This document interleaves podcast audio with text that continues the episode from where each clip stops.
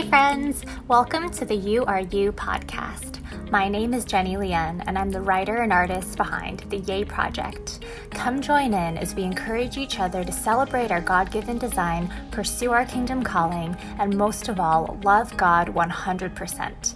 Can't wait to praise God with you. Chapter 5 Love God 100%. It's hard to describe what it's like to be loved, isn't it? Not that we don't try. Look at books like Psalms and Songs of Solomon, or at things like pop songs, poems, greeting cards. When we love someone, we want to make it known. As humans, though, our love can be fickle. When someone hurts us intentionally or unintentionally, our reaction can be to take away our love and hide our hearts. The pain can feel too great. But as we grow in knowledge of both God's love for us and the truths in His Word, we realize that love isn't supposed to be a competition. We aren't to love only when we're loved back.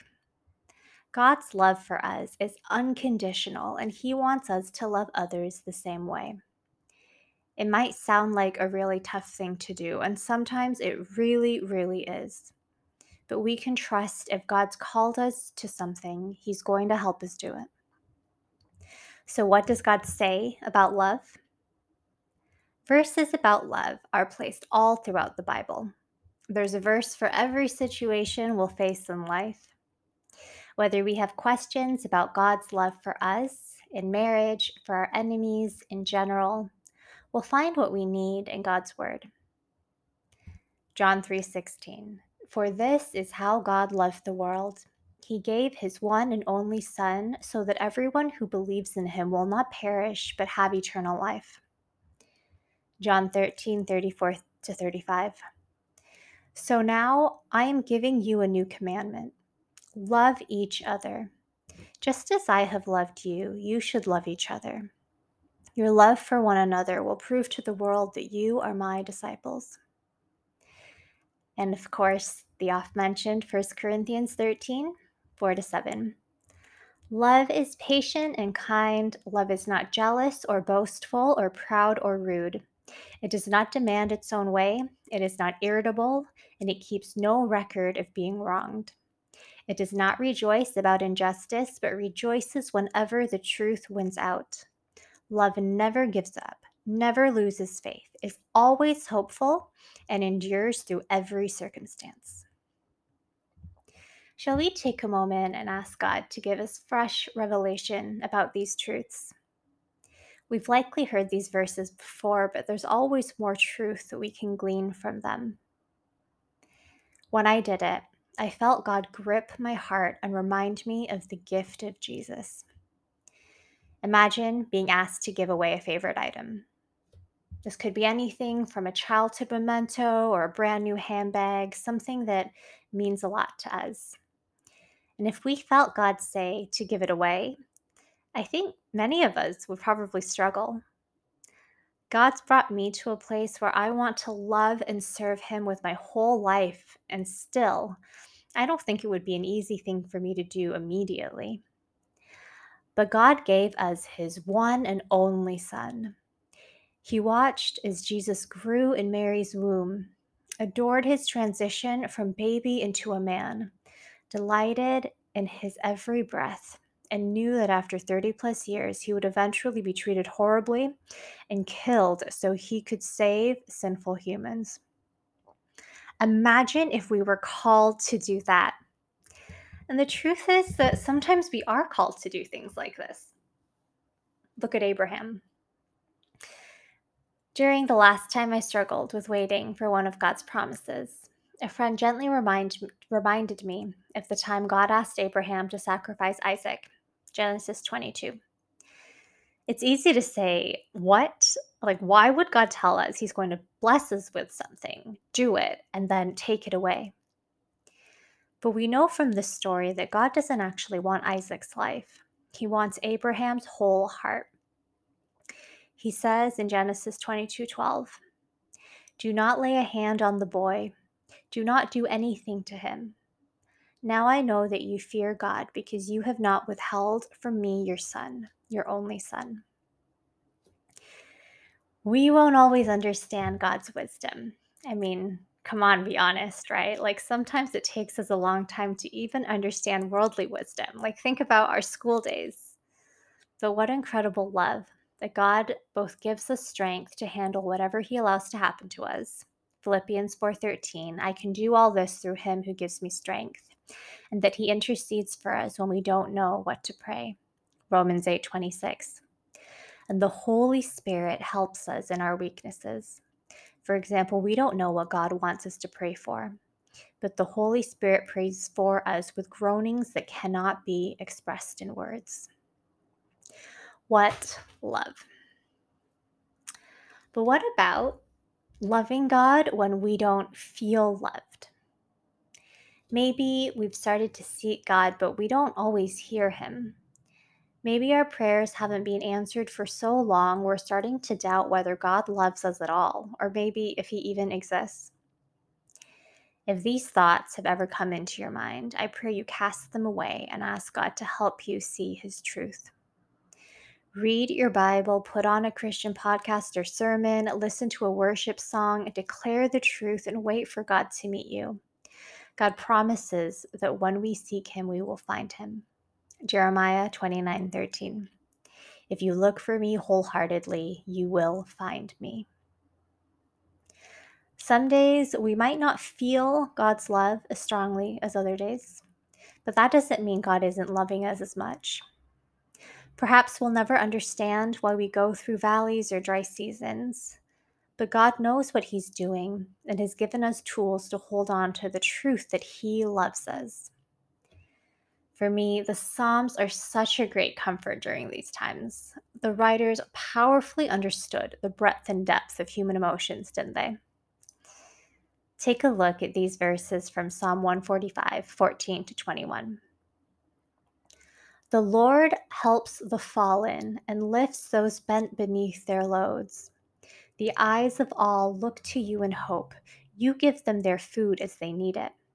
When you open your hand, you satisfy the hunger and thirst of every living thing. The Lord is righteous in everything he does, he is filled with kindness. The Lord is close to all who call on him, yes, to all who call on him in truth. He grants the desires of those who fear him. He hears their cries for help and rescues them. The Lord protects all those who love him, but he destroys the wicked. I will praise the Lord, and may everyone on earth bless his holy name forever and ever. God's love is about so much more than feeling loved. We can literally go to Him about everything. If you're wanting to experience more of God's love, why not pray these words back to Him? Sometimes, in my experience, He might answer by shifting our emotions. We might have felt so angry or so sad, but suddenly the fog lifts and we just feel better. Other times, God might speak through a still small voice, or maybe a Bible verse or worship song lyric will come to mind and bring sweet comfort. It can take some time before we trust that we're not just making things up, that God is really real, speaking to us, highlighting things, wanting to share our burdens every day. But keep praying and seeking and wait and see. Make notes in a journal and track how God speaks to you over time. He'll do it for you. I'm confident because He has done it for me taken me from a lukewarm Christian who often stopped praying and tried to become self sufficient as soon as life got smooth to a woman who now prays daily, whatever the season, because she's realized that God speaks daily and there's no better way to live life than being totally in love with our God Almighty. May we wise up and never let the enemy feed us lives that we're not loved, lovely, lovable, we were bought with a price because of God's great love for us. That's the truth. May we believe it, see it, declare it. Now, God's expression of love, sometimes it's unexpected, but it's always perfect. No matter how young or old we are, we probably have an idea of what amazing love looks like. God's love for us is even better than that It's probably way better than that. And once we realize this, telling and showing God we love Him can be all we want to do. When I sought God with all of my heart and He revealed more truths to me, my life was changed. There was nothing I wanted to do more than spend every second with Him. Technically, we always have God with us, but I wanted a relationship that was tangibly real. Just as I would spend time hanging out with friends and family, I wanted to not only have daily Bible reading and prayer times, but also schedule hangouts to fast and pray and dream and walk and talk and worship and seek His face. He was my love above all, and I was desperate for Him. Maintaining this kind of intimacy is like any other relationship. God made us and will always love us, but He also gave us free will. He doesn't force us to love and worship Him. He wants us to genuinely want to do this. In our culture, it's not normal to live for others, let alone live for God. Popular culture doesn't encourage us to die to self. And it can be really easy to spend more time soaking in worldly attitudes than God's truths if we're not careful for example, spending way more hours on TV shows and gossip magazines than in the Word, listening to sermons. I pray we always remember that God is God, and as royal daughters, we have special privileges. We can be in God's presence, learning about eternal truths. We have special duties. God has a plan for us that He wants us to carry out. It's our privilege to live for our King and receive his love and his lessons. On the evening of my 31st birthday, I wrote a reflection of God's love, which I'll read in a second. There had been so many instances that season where God had loved me so beautifully, so tangibly, and I longed for more of the same. So, for the first time ever, as someone who loves birthdays, I decided that I wanted to spend my entire birthday with just God so I could be loved by Him. And honestly, I thought He would honor my heart and pour out His love like I wanted. But instead, He poured out unexpected truths that showed me once again that God's love is unlike any other. In His infinite wisdom, He takes us deeper and gives us what's best for us even if we can't see it yet, even if we never see the full picture while we're on earth, He's got a plan to stretch us, mature us, and deeply love us in the most satisfying way. The reflection went.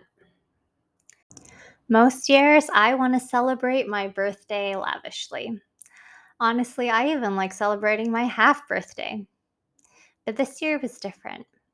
I truly, genuinely just want to spend it simply with God. Tomorrow I will celebrate with friends, but today I want to choose God first because I never have on my birthday before. You know how excited we can get at the thought of spending a whole day with someone we love, especially someone we're just falling in love with.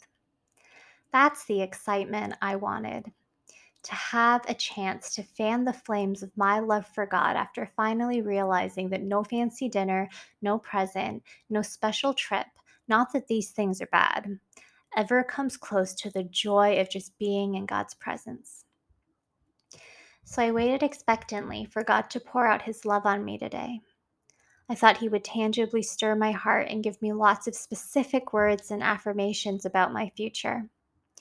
Honestly, I thought he would smother me with his love, answer some prayers, and just make me feel really happy. But instead, I felt God ask me to submit my will to his. During my prayer and journaling session earlier, an old favorite worship song came to mind.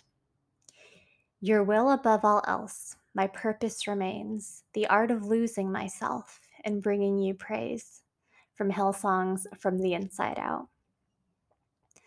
And then later in the day, I felt him nudge me to do something that made absolutely zero sense. But the last time he asked me to do something similar, I ignored multiple reminders before he eventually stopped and I had to deal with repent of my disobedience. So I wrote it down and thought maybe I'd do it tomorrow. It's my birthday, after all. I just want to be loved. But time passed and I wasn't feeling any more loved. Instead, the reminder came again. So, very confused, I pouted, like, did God really say that again? Got in bed and began to read a Christian book by Bill Johnson, and these words stuck out. But understanding is not required for obedience. A normal Christian is one who obeys the revelations and promptings of the Holy Spirit without understanding. Well, that stirred me up. I did the thing that I thought made no sense and just gave it to God. All of a sudden, feeling drained, I went on Facebook, scrolled, and saw that Kris Vallotton had posted an article titled, Does God Ever Supersede Our Will in Providential Times? What a topic! I clicked, started reading, and again, God's message rang out loud and clear. It said, God is moving in the midst of all, and it's vital we learn to move with Him even when we don't understand. Okay, God, I hear you. Sometimes, when our lives are going well, we can get comfortable. We start to assume God will show us love in certain ways like He has before. But God isn't a cookie cutter kind of God. He wants to grow us, stretch us, shape us according to His will. We might not get the shaping process or understand what the final design will be, but we can know that we know God and He has already won the war. End of my reflection. So may we remember that no one loves better than God, and He loves us 100%. Let's choose to love Him 100% right back. Key takeaways God's love is the only love that will 100% satisfy. God's love for us is deeper than we could ever imagine. God's expression of love may be unexpected, but it's always perfect. God's love will transform your life. Prayer points God, help me love others like you love them. God, help me see others like you see them. God, help me to understand how to share your love with others. God, help me to live each day rooted in your love for me. Thank you for listening to the URU podcast. If you enjoyed it, please leave a review on Apple Podcasts and share the episode. Let's share God's love together. For podcast updates, subscribe on Apple Podcasts or Spotify and follow Yay Podcast on Instagram.